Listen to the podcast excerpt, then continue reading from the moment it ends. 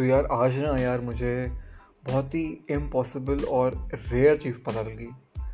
तो जैसे मैं नेट पे आज सर्च कर रहा था तो मैंने ये चीज़ देखी कि एक वेजिटेरियन क्रोकोडाइल भी एग्जिस्ट करता है। एंड ये अपने गॉड्स ओन कंट्री केरला में रहता है। एंड जब मैंने इसके बारे में पढ़ा और और रिसर्च किया तो मुझे और भी ज़्यादा इंटरेस्टिंग चीज़ें पता लगी। गाइस मेरा नाम है क्यूरियस रे एंड मैं दुनिया भर के बहुत सारे interesting cool future technology and scientific चीज़ों के बारे में कंटेंट बनाता हूँ। मेरा यूट्यूब चैनल क्यूरियस रे भी है एंड मैं यहाँ पे पॉडकास्ट भी पब्लिश करता हूँ। तो चलो, अब मेन टॉपिक पे आते हैं। तो मुझे पता लगा कि ये जो क्रोकोडाइल है, ये प्योर वेजिटेरियन है एंड इसका नाम बबिया है।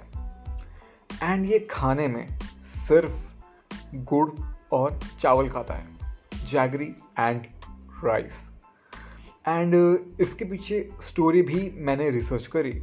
तो स्टोरी एक्चुअली में ये है कि एक स्वामी जी थे, एक सेंट थे बहुत पहले ज़माने में, जिनको कुछ वरदान चाहिए था।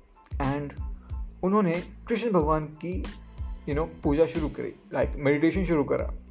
तो कृष्ण भगवान जी आए टेस्ट करने के लिए एक बच्चे के रूप में। एंड उन्होंने उस बच्चे के रूप में उन स्वामी जी को छेड़ना शुरू कर दिया।